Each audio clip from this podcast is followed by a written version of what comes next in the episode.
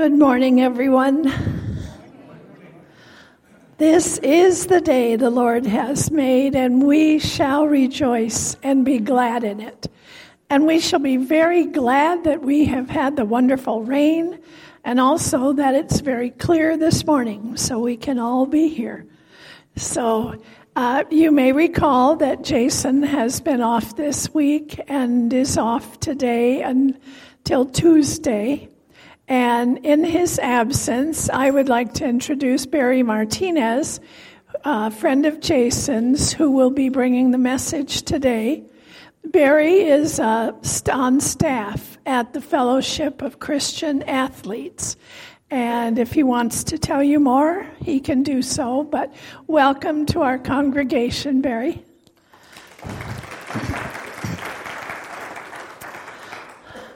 A few announcements that we have.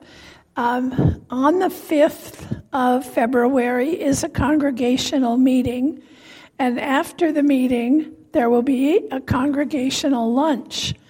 And just so that we have an idea of how many uh, meals to plan, this is in your bulletin. So if you plan to be here on the 5th, uh, just fill that out just so we have a count of how many people to plan for. So, um, couple of couple of sad announcements to bring to you this morning. First of all, our our old dear friend Jeannie Sager passed away this week, and I have talked with her family, and there will be a memorial service here. We don't know when yet, but we will be planning a service, so we will let you know when that will be. And then also, we found out this week that Nancy Ross's husband, Jack, passed away. And her family also is trying to decide what they want to do as far as a memorial for him. So, two families that I have asked that we keep them in prayer and thought as they go through this time. So we will we will do that. They know that they can count on their church family. Our call to worship this morning is a responsive one. So I will lead us as we are called to worship responsively. Oh, come, let us sing to the Lord and shout with joy to the rock of our salvation. Let us come to God's presence, The Lord is our God, the Lord alone.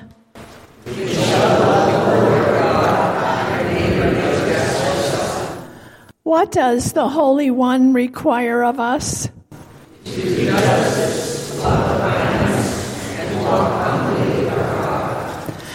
And I, I chose those passages because this is Martin Luther King weekend, where we do look at justice and equality and unity and all those things that Dr. King worked so tirelessly to achieve. And so to do justice is something that we want to achieve in our lifetime. Would you pray with me? Almighty God, you sent your Son, our Savior Jesus Christ, to be the light of the world. Empower us as your people to shine with his glory.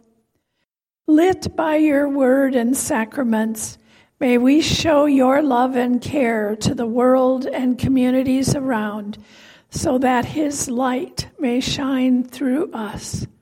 Make us worthy of your call through Jesus Christ. Amen. And now, would you please stand for the singing of our first hymn?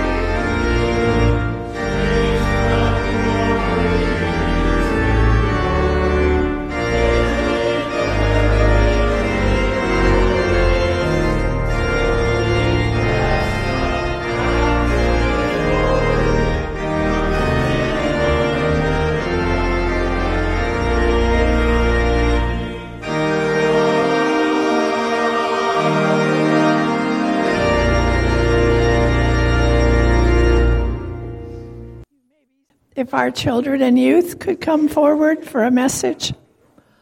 Can you hear me? Okay. There we go. So, Caden, it's just you, or anybody else can help as well. We have been talking about Sermon on the Mount in children's ministry, and we are talking about giving. And so we have demonstrations today. Yeah. All righty. So, as we know, God loves a giving heart, and He loves a cheerful giver. Do you guys want to hold this for me? So, there's money in each container. And we're going to get, yeah, we're going to guess which container has more money. We're going to judge it in value. We're not going to open it though. We're just going to hold it, maybe shake it a little bit. See, which one do you think has more money? And you want to try that one? Want to try that one, Kaden?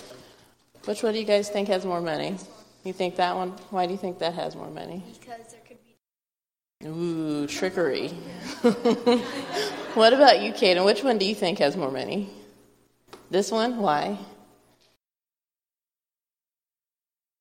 Oh, there could be hundreds. More trickery. I like this. you guys are free. We could pass it down if we want to, but I want to make everybody wait. So, um, if actually, if any of you guys, after you shake it, you can open it up and we'll see which one has more.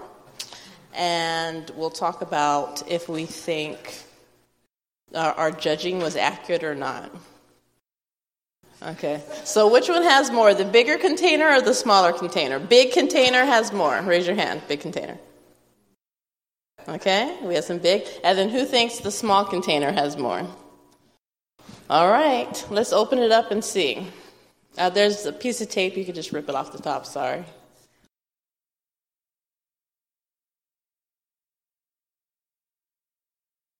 So you guys were right, though. I did have a little bit of trickery going on in there. A dollar fifty and a dollar. So the smaller container had more. Huh? There were no bills. There were just pennies. We had 100 pennies and six quarters. so it was trickery. You guys were right about that. so, um, why do you think we were judging based on size, based on the sound? Why do you think we make those judgments? If something is bigger or smaller, we had trickery. Do we have any thoughts on that? Like it's too early, don't ask me these questions. Fair. Well, we have a tendency as humans, right, to judge things based on how they look. And so we were doing a little bit of that, maybe on how they feel. So if we were to give somebody a dollar fifty or a dollar, which do we think is more valuable to give? Which do we think is a better gift to give somebody? A dollar? A dollar fifty? Dollar fifty? I mean, why do we think that? More money, right? Makes sense. It's more money. Well, we do that a lot. But for God, He does not compare us with each other, and He does not compare each value like that. He looks at how much we give individually based on how much we're able to give and how much we give with a cheerful, loving heart. So, like for instance, we'll look at me versus Oprah Winfrey. She's a billionaire, and I am not. So my $100 donation to um, PCC versus her million dollar donation. Well, obviously, the val- her value is way more, but God knows her million dollar value is nothing for her. That's, that's like $10 for Oprah. For me, that's a lot of money. Um, or someone, let's say Caden gave a dollar because that's all he had. He gave all his money versus my hundred or her million. Well, God will look at Caden and say, He gave me more today because he gave me everything he had and he did it with a smile and he was happy to do it. Does that make sense? so, I mean, the moral of the story is God loves a cheerful giver and he doesn't judge or compare us with each other. He judge he just looks at us as individuals based on how much we can give with our with uh, what we have and what we want to give. What do you think?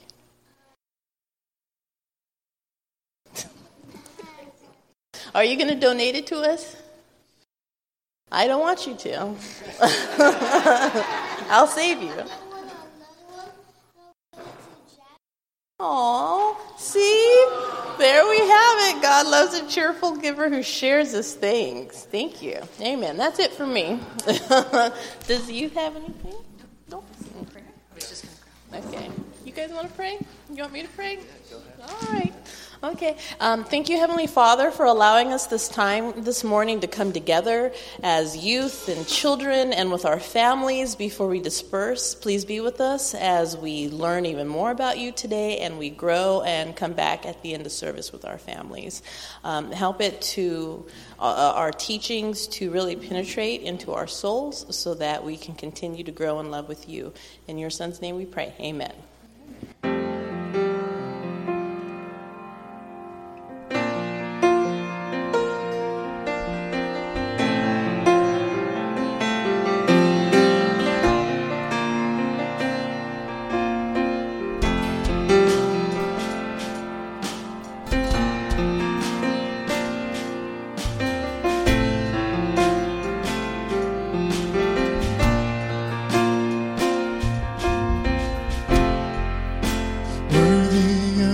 song we could ever sing. Worthy of all the praise we could ever bring. Worthy of every breath we could ever breathe. We live for you. We live for you.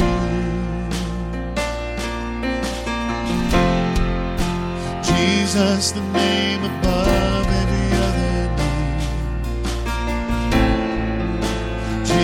Christ, the only one who could ever say, Worthy of every breath we could ever breathe. We live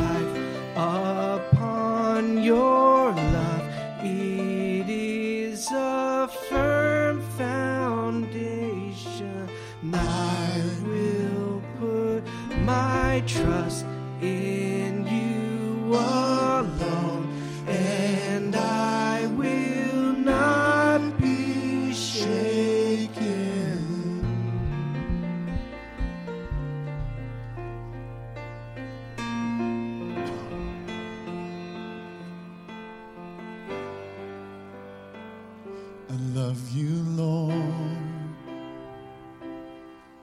Oh, your mercy never fails me. All my days I've been held in your hand. From the moment that I wake up until I lay my head, I will sing of the goodness of God.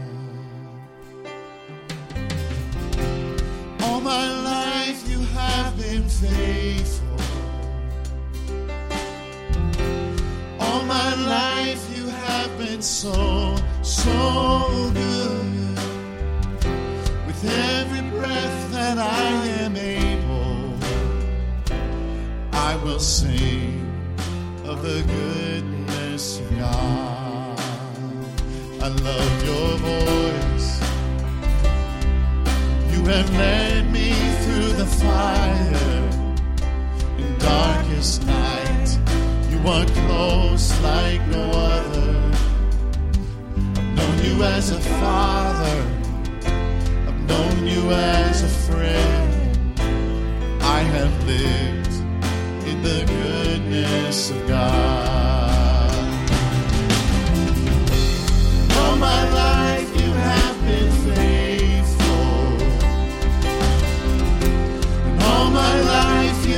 Been so, so good. With every breath that I am able, I will sing of the goodness of God. Your goodness is running after, it's running after me. Your goodness is running after, it's running after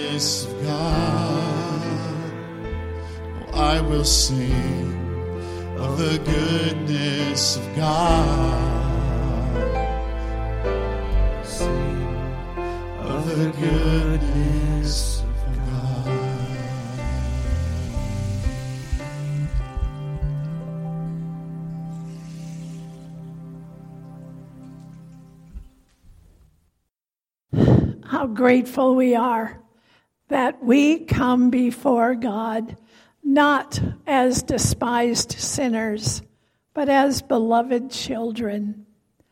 With the confidence of children of God, let us humbly confess our sin. Eternal God, our judge and redeemer, we confess that we have tried to hide from you, for we have done wrong.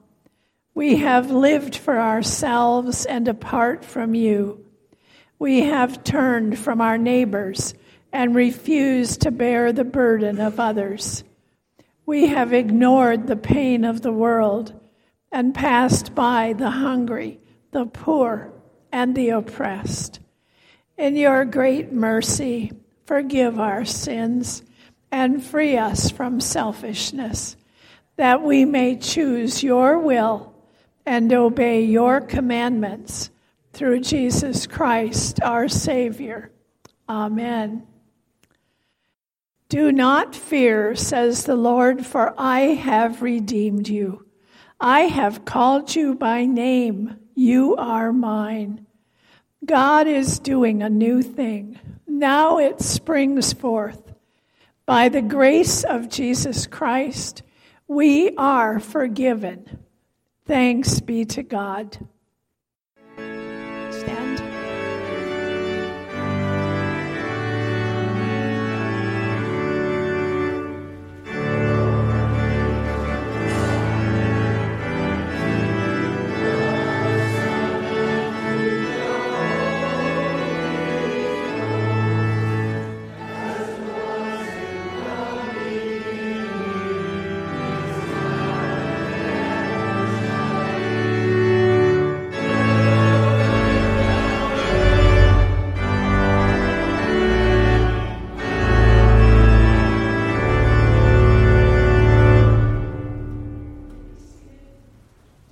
Is it Danny?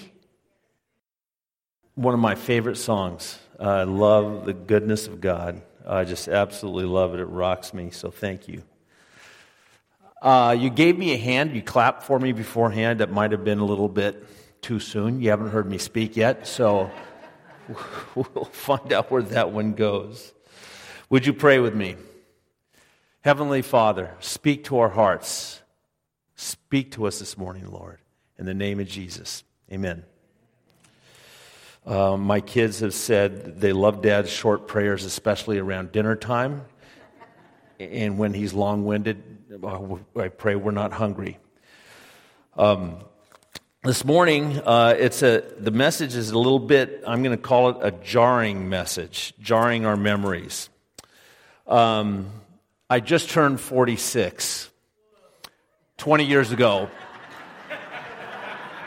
And because of my new, I'm moving this over and up a little bit so I can see it better. 20, 20 years ago, so do the math. Uh, somewhere north of 60. I wasn't good in math. But I'm 66 and I'm starting to play this new game. When I walk into a new room with purpose, the game is what did I come in here for? What was I looking for? It's the new game. Microwave, when I hear the, after 30 seconds, bing, What's in there? The surprise game. It could be anything. I think I smell popcorn, so it's a new fun game for me. I'm, my memory's getting a little worse.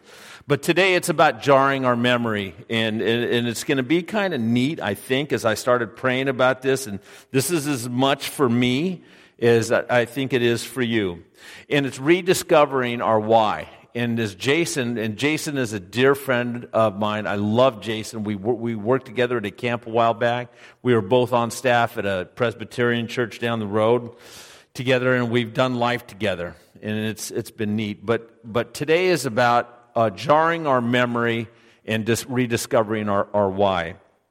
And in the, uh, we're not going to read the passage just yet, but in, in, in Luke, Luke describes what happened with Martha and Mary, these sisters, and what caused Mary, what caused Mary to do what she did. And, and it's just not that, but I'm going to ask the question what caused us, what caused me to say yes to the Lord? What caused me to sit at the Lord's feet? What caused me to stand up in front of everybody and lift up my hands? We're going to look at a couple of examples about why, kind of why, did, why we do what we do. Why did we do the things that we did even back then? So, first question though, has anybody in here, I'm going to ask you to be transparent, has anybody in here done something that's, I'm going to use the term dumb in your life? okay, we have a transparent, dumb crowd. I like it. I feel at home here. Thank you. I've done some things. I'm going to go past dumb and even use the word stupid. Some stupid things. I'm going to share one of these little stories with you. So, um, uh, my, my parents both passed in 2022, my mom and my dad. And so we've gone through, we've discussed, and we had family, and they're both with Jesus. They came to the Lord later on in life, and they love the Lord, and they're with Him now. But of course, I miss Him, and my sister and I are the only two left, and we, so we've had all these discussions along with friends, and some of the things that Dad was like, and be, even before he became a Christian, we had we were blessed to have both parents stayed together, uh, went through the Depression. Dad was a World War II veteran, and they got married right after war and stayed married all the way up to 2022 when they went to go be with the Lord in heaven. So dad was kind of, he was walk softly and carry a big stick, and we know why the stick was used, and a lot of it was on the three boys before he got to the girls. So this, share this story with you. When I was, we think I was five, I could have been four years old. And I don't know why I did this. I grew up in a great neighborhood where our house was in the middle of a, of a, a, a street in, in a residential neighborhood. And I thought it was a huge street. I thought it was a huge house, but going back there and, and looking at it, it wasn't so much. But to entertain a boy at that age, all we needed was a box, like an old, like a box you brought, got a TV in or a refrigerator. That to me was like a fort, and it was so fun. But at four or five, I took this, took the box and went out into the middle of the street, and I put the box there. I climbed in, and put the, put the lid down, and I just sat there. Don't ask the question why, because I'm just going to go back and refer to stupid, because um, that's I, I wasn't thinking. So I'm sitting in the box, and I heard a car from down the street come up, and I heard the engine getting louder. So this is a pretty tough situation, but I'm here today, so you don't have to ask the question: Did you live? Did you get hit? No. So I sat in the box and I heard, and then the, I heard the screeching of a car. I was old enough to know that that wasn't good and something bad could have happened. So we had a neighbor, a teacher at a local high school, Mr. Jensen. He came out of his house, which was right across from us and one house over. He came out of the house. I remember the clicking of, he used to wear hard shoes, these wingtips. I remember him coming out, and it was in the summer, and he, uh, he, I could hear him talking, and he opened the box. There I am. And he pulled me out, pulled the box over to the side, and he said, "I'm going to, uh, I'm going to go tell uh, your dad."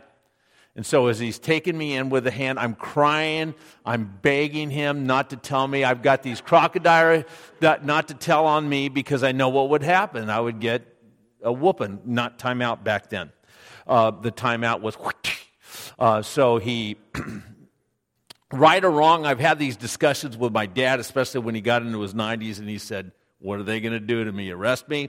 So he was, he probably took uh, discipline to that next phase.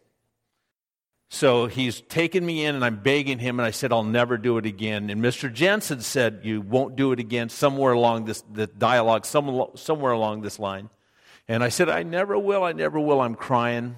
So Mr. Jensen says, Okay, if you ever do, I'm going to go, I'm going to take you into your dad's. So Mr. Jensen walks across the street, clack, clack, clack, clack, walks in, and I hear his door shut.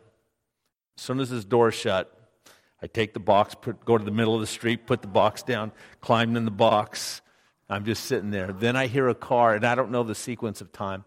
Uh, I don't know how long it was, but I hear a car coming down, and this lady had a Cadillac. We knew we just called her Cadillac Lady. And she was old to us back then. She lived at the other end of the street, and she would just jump on that. She had a lead foot, and I heard the car engine going pretty fast. And I, and I knew, I, I, think I could remember back thinking that this wasn't a good idea because she was coming, and then, er, Mr. Jensen, clack, clack, clack, clack, clack. He comes out, comes over, opens up the box. he takes me out, takes me by the hand, takes me across, knocks on the door, takes me right into uh, my parents' house. My dad looked at me and looked at him, and he said, What did he do this time? So, and I had two older brothers that were in the house at the time. So he explained it to me. My dad said, Thank you, Mr. Jensen. My dad took me into the room. Uh, we, the three boys, we were in this one middle room and he uh, took the uh, just him and I were in there, started to talk with me, and then he proceeded to to give me a whooping that I will remember uh, this to this day. And then he took me by the hand and he took me out to the curb, and he said, "If you ever step off this curb without holding the hand of your brother or an adult, you're going to get twice as twice the uh, uh, whipping that you just got, twice as hard." I still can't get off of a curb this today because of that. No, I can't. But I stopped. I, it, it made me stop, and I was thinking if, if I didn't, if that didn't happen to me, if I wasn't disciplined, and even though I think dad still went over the edge on the discipline piece, if it didn't happen, the chances of me going back out into the street again, I think looking back on it now at age four or five, I would have probably done it again and I very well could have been hit and it could have been a disaster. So, as tough as my dad was on me, I shared this because uh, I, I was a youth pastor for 40 plus years. I shared it at a camp one time, and a kid who had came to the Lord said, "Would you tell your dad thank you?" And I said, well, uh, "Yeah." I shared that story. He said, "Because you're here today," and I, he accepted the Lord. And he goes, "You God worked in you to give this message that I needed to surrender my life to the Lord." So, but my my reason I didn't go back in the street, pretty obvious, was because I was afraid. That was my why. The only reason I think I didn't go back into the street again with the box because I just was so afraid of getting a whooping and a harder whooping. And I mean, he really paddled my south end. And I was afraid of that. That was my why. So uh, for the long, I just, I had this healthy respect and fear for my dad, who I didn't think about it at the time, but he really loved me. And so as we were going through the passing of my both of my parents as my sister and I talked about mom and dad. They loved us. They would do anything for us and they disciplined us. So that was part of my why I didn't go back and I look back and I'm going that's why. That was part of it. So there's reasons. So that today's message is about kind of rediscovering or discovering our why. Youth pastor. I had parents over the years talk to me and thank me. I had a dad come to tears and saying how much he appreciated what I did for his, his son and his daughter in the youth group. And I was thinking, I didn't really treat the kids that special. I came over to the house a few times. We did some things. We poured into their life. But he was so, so appreciative. And his why was because I, he felt that I took care and, and poured into his kids.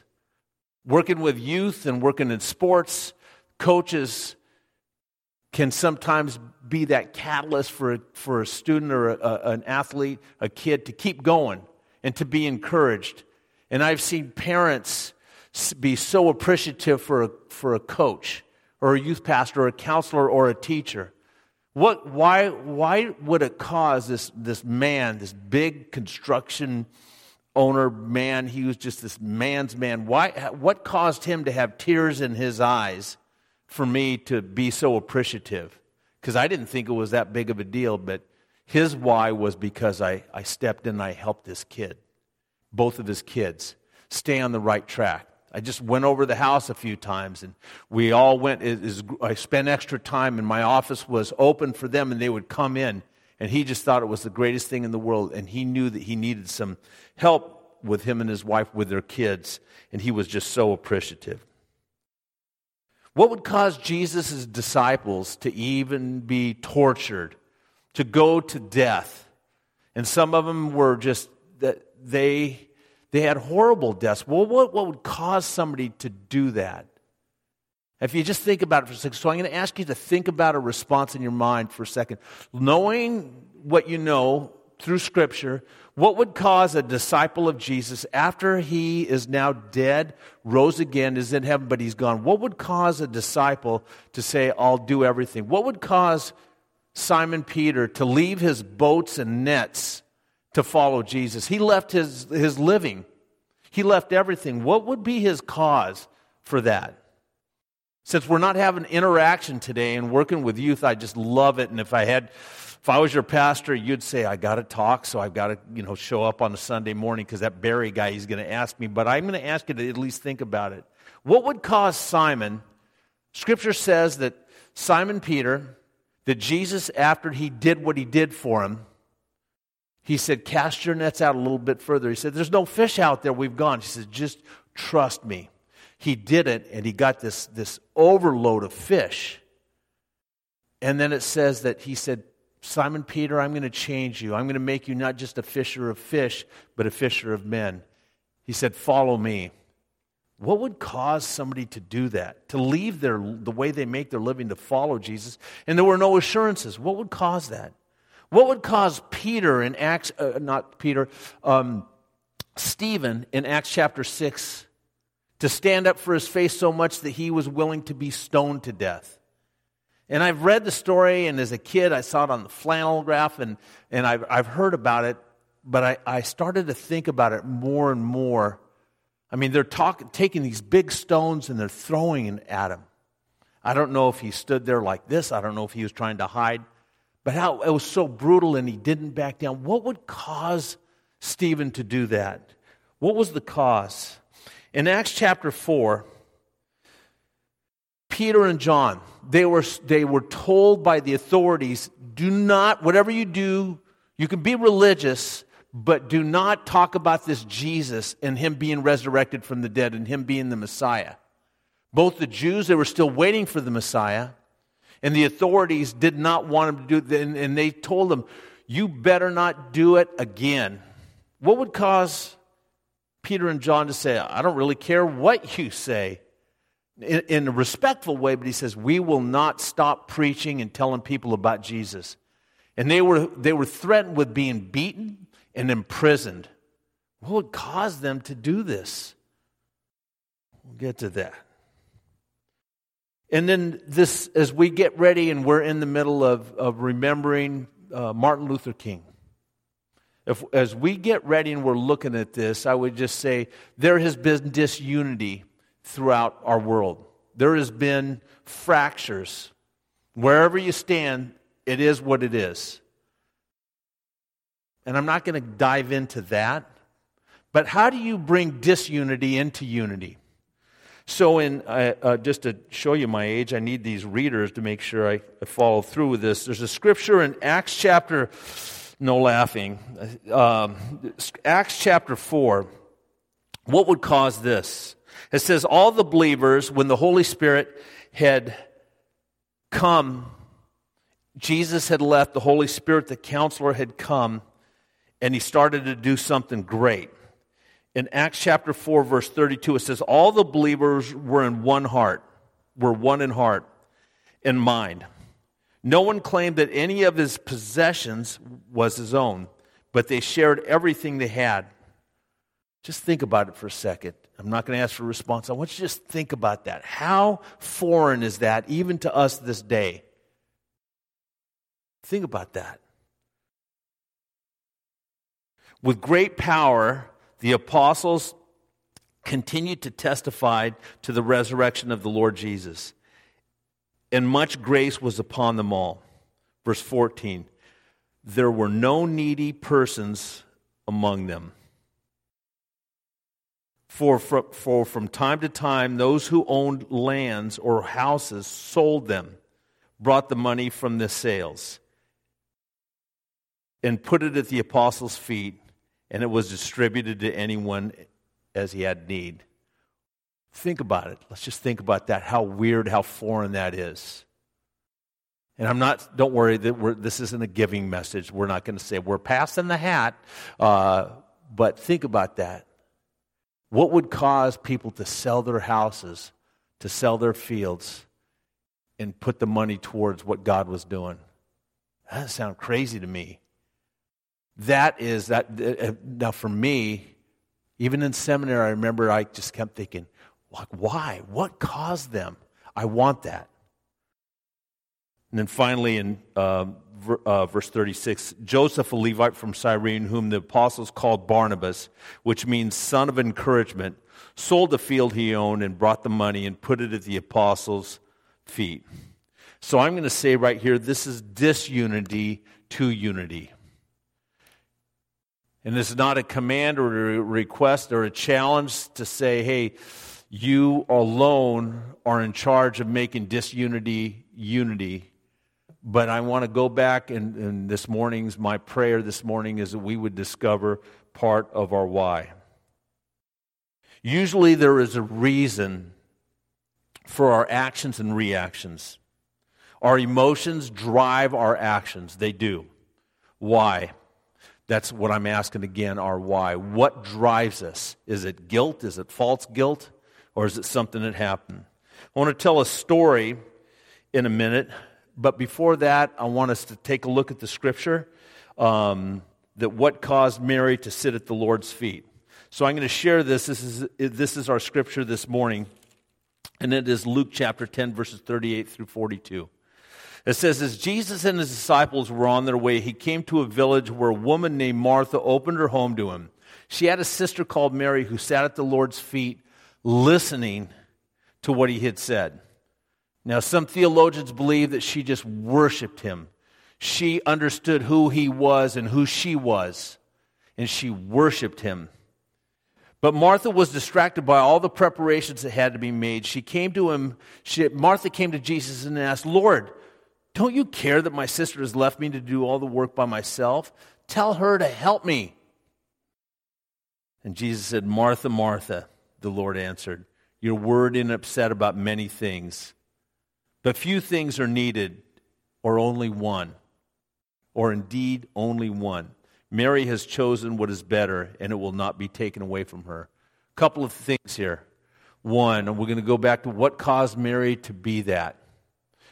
And I have this saying, and, and my, my best friends and I talk about this in a Bible study. We say that we need to, every once in a while, do a, a sober self assessment of ourselves. Because I can look at myself and go, I'm good. I mean, I've led people to Christ. I give. I do these things. I don't do the bad things. I could say, there we go. But I have blind spots. And that the Lord is even still, I feel like He's revealing to me through Scripture areas that I need to be pruned and I need to change and repent from. And when I get a clear, sober assessment of myself and God and the way I find that He loves me, that's part of why I do what I do. So, what would cause Mary to do that? That's one. And then I understand Martha's because I, am like a Martha saying, Come on, let's get, get after it, get her done. As a pastor, I'm thinking we're just sometimes type A. Come on, get the things that need to get done, done. But sometimes I forget my why. Why, why should Mary, why did she do what she did, and why did Jesus talk to Martha that way? And then the second piece in this, in this particular passage, I love that Jesus said, What Mary has chosen is better, and it will not be taken away. He protected that, that relationship with God. Jesus sat and, and saw this person to worship him, and, and he said, It will not be taken away. How cool, how good, how precious it would, precious if it would be that as we worship the Lord, if we go back to our why, we would stand unbridled worship, thankfulness, appreciation. If He said, I won't take that away from you. Because it's about our relationship with the Lord.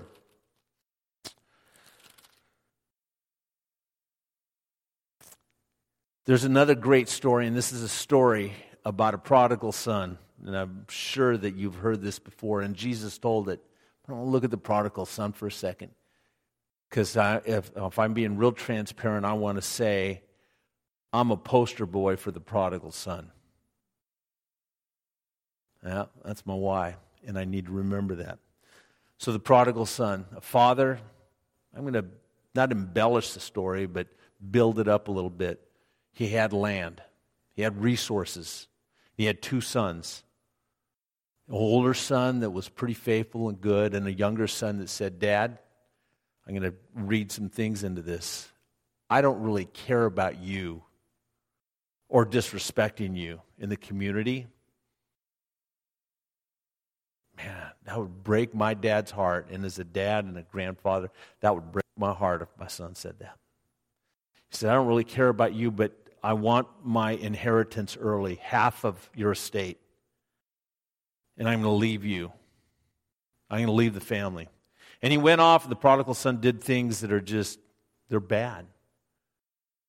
Was a, just did all those wild, crazy, oat sowing things that people do. And then he came to the end of his rope and he realized that he was about to die. He was at the end of the end of his rope wasted all of the resources. And then he didn't even have a great reason to come back because he was broke, he was destitute. And he started formulating in his mind how he would even speak and talk to his father. And as he was coming back, we got to remember this story. And Jesus told the story. I think it's beautiful. It's in Luke chapter 15. And Jesus said, The father sat, and as he saw the son coming back away far off, the father didn't sit there and wait for him to come back and grovel and hear all the things like, uh, uh, if you offend me, I'm waiting for you to explain to me. By the way, I got, I'm going to do a little sidebar here because I have ADD, similar to Jason probably. Um, if you did something to me and you want to get back in my good graces, I need you to be specific in what you did wrong and apologize for it. And then I've forgiven and we're all good, but the Lord is still teaching me to love no matter what.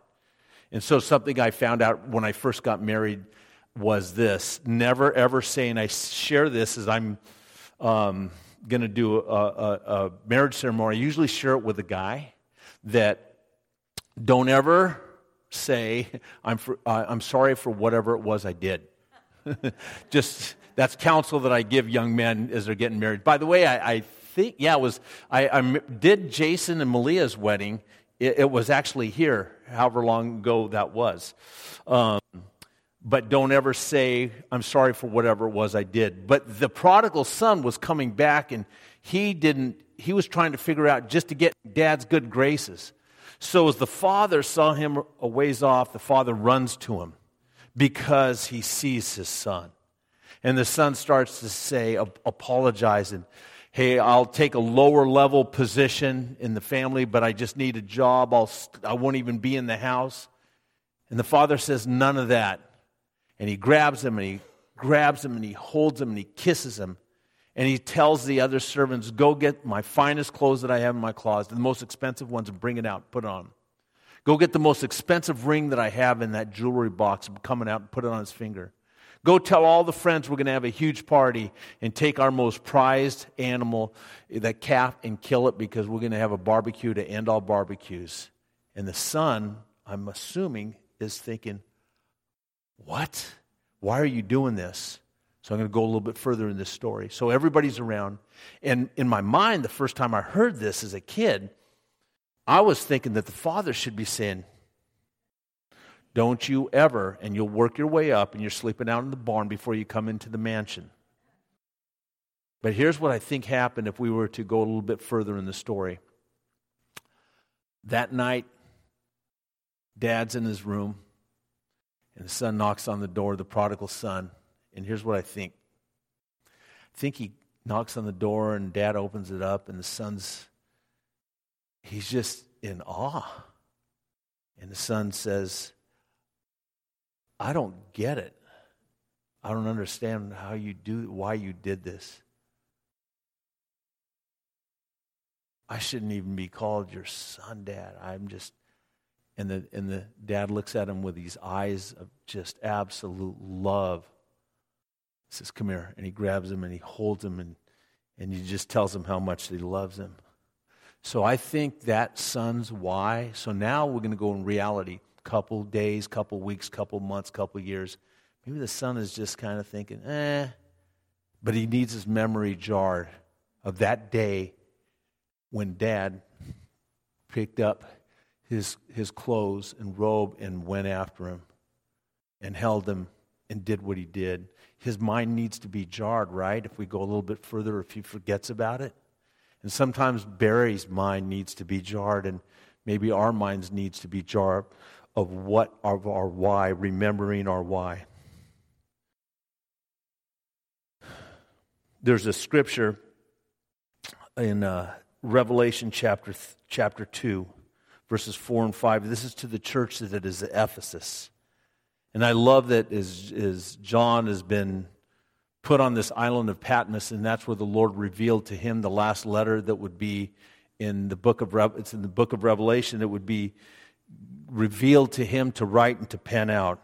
And he says to this church, Yet I hold this against you. You have forsaken the love that you had at first. Consider how far you have fallen. Repent and do the things you did at first. Repent and do the things you did at first. Repent and do the things you did at first. I remember the night that I came to the Lord. Uh, it was April 12th, my junior year in high school. And I was broken because of the path that I was walking down, like the prodigal son. And I discovered how much the Lord loved me. And I didn't have to clean up first. And I can remember actually tears coming down, and I'm not a crier, but I was bawling. This big, hulking man who had shared this message prayed with me to receive Christ. And then he gave me some kind of marching orders on what to do next and to get involved in, in the church and in a Bible study and accountability. And I've had a, a, life that hasn't been all perfect, but it's gone, had its ups and downs. But it's good for me to come back and discover why I would stand up and lift up my hands. Why would I get on my knees? Why would I write a check? Why did I say yes to the Lord to serving Him full time instead of going after other degrees? because I'm the prodigal son. What would cause Mary to do that? What would cause a convicted criminal? He was guilty, complete guilt, facing life in prison, and he was actually facing life in prison by the judge because that was the right thing. And the judge said, Hold on, before you go off, and you all, I'm sure, have seen and heard about what happens to people when they go to prison to this young man. And the judge says, Hold on, a sentence has to be paid. You have to do it. But instead of you going, I'm going to send, I only have one son, and I'm going to send that son in your place to suffer through all the things that happen to a young man when they go to prison. And the son, and he says, You're free to go. You have no more penalty over you. And the judge looks at him and says, You're free. And my son, who was willing, takes his place to serve that life sentence. Goes through, gets handcuffed, gets taken off. What would cause that man that was guilty, that didn't deserve freedom, to think and think and appreciate and just be a part of that judge's family for the rest of his life. Pretty obvious. So this morning, what is our what's our why? Why would somebody write a check? Why would the apostles do what they did? Because of the relationship with Jesus. Cause and effect. I'll close with this. When I do a sober self assessment, I realize that I'm the prodigal son. So I'm asking us to just think and because we're not dialoguing today, think about what your why is. Why did you first maybe say surrender? And then, if it's about a relationship with Jesus, I would encourage us in a moment I'm going to close in prayer. Say, Lord, remind me, jar my memory of how much you love me.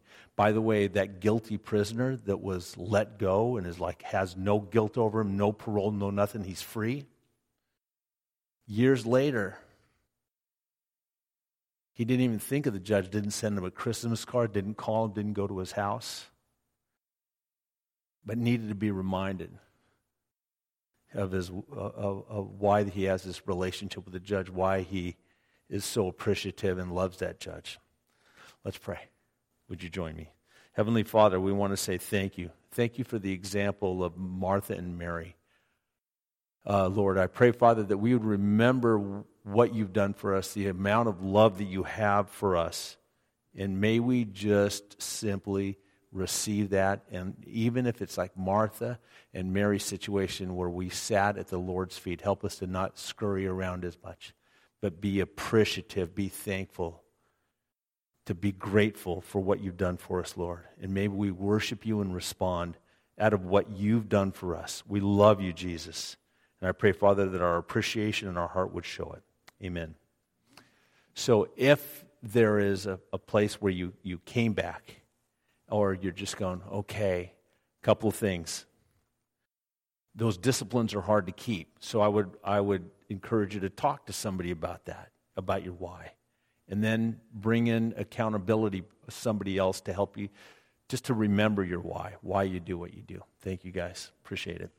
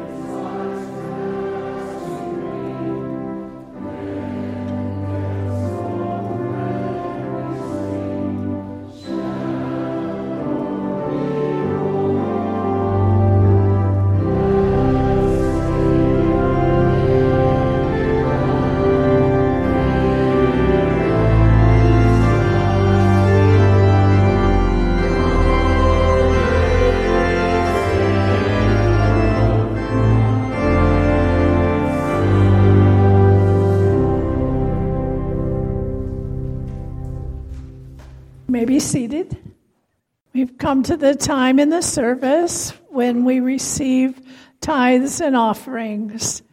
And we're reminded from the Gospel of Matthew freely you have received, freely give.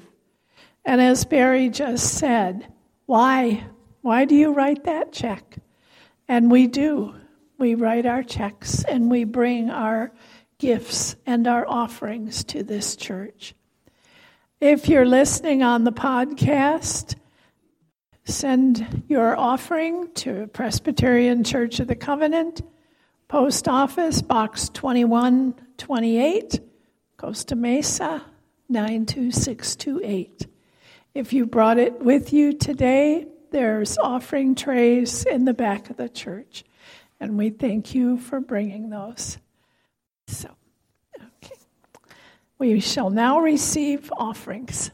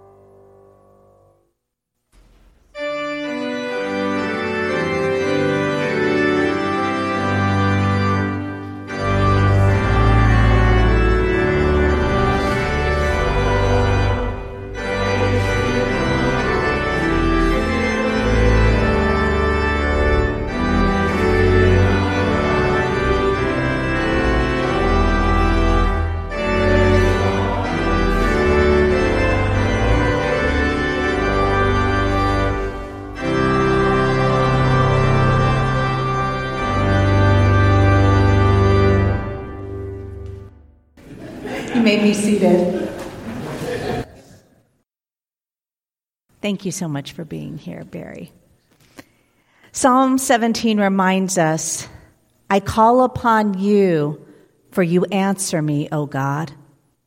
Incline your ear to me, hear my words.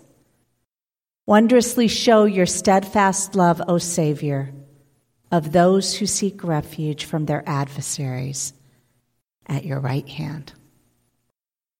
Let us pray to the God who promises us he will never leave or forsake us. Let us pray. Wondrously and merciful God, we praise you for who you are loving, steadfast, faithful, and kind. Thank you for never letting go of us even when we let the distractions of this world lead us away from you. Lord, we pray for a world that needs you. We lift up Ukraine and its citizens and continue to pray for an end to this heinous war. Father, intercede, protect the vulnerable, put roadblocks in the ways of the aggressors, give wisdom to those who may be in positions to change the trajectory of this war. In the name of Jesus, bring an end to the destruction in Ukraine and give its citizens peace. Lord Jesus, we pray for the families of those lost in a horrific plane crash in Nepal last night. Comfort them as they grieve. Hold them tight. Almighty God, we continue to pray for California and the current state of emergency caused by the eight atmospheric rivers that have dumped so much rain. The land and rivers cannot contain it all. We pray for those who have been displaced, lost homes, are without power, or have been negatively impacted by these storms. Bring aid quickly, we pray. Prompt neighbor to help neighbor and give first responders the strength they need to carry on. Protect us all from one more atmospheric river rainstorm tomorrow and continue to protect this wonderful, warm church building from the effects of the storms. Loving Lord Jesus, we pray for those right here in our midst that need a fresh touch from your Holy Spirit. We lift up Nancy Ross and her family as they grieve Jack's passing. Comfort them in their time of grief. We pray too for the family of Jeannie Sagar be ever present with them in their grief as they mourn Ginny's passing. We continue to lift up our dear sister Kay, dear, and pray for your mercy and grace to pour over her like a healing balm. May she feel the prayers of those who love and care about her. Merciful Father, we pray for your hand of healing on Buzz Coslin, Patty Ernest, Gwen Conway, Lou Stead, and those who care for them. Father, we pray for your love and restoration to pour over Pastor Jason and his family during this time of much needed respite. We lift up Pastor Barry Martinez and thank you for the word you brought forth through him this morning. Bless and uplift him. And we continue to pray as you taught your disciples Our Father, who art in heaven, hallowed be thy name. Thy kingdom come, thy will be done, on earth as it is in heaven. Give us this day our daily bread, and forgive us our debts as we forgive our debtors. And lead us not into temptation, but deliver us from evil. For thine is the kingdom, and the power, and the glory forever. Amen. Please stand and join in our final hymn together.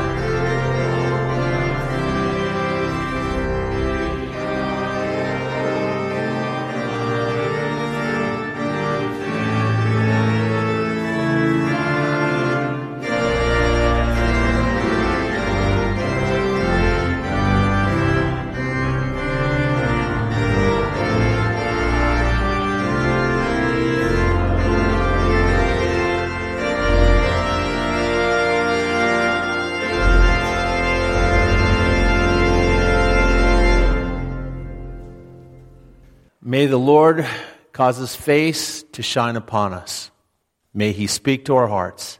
May he prompt us as to our why we would worship, we would give, we would go out and be his hands and his feet and shine his light through us. Thank you, Lord. Go in the power of God. In Jesus' name we pray. And everyone said, Amen.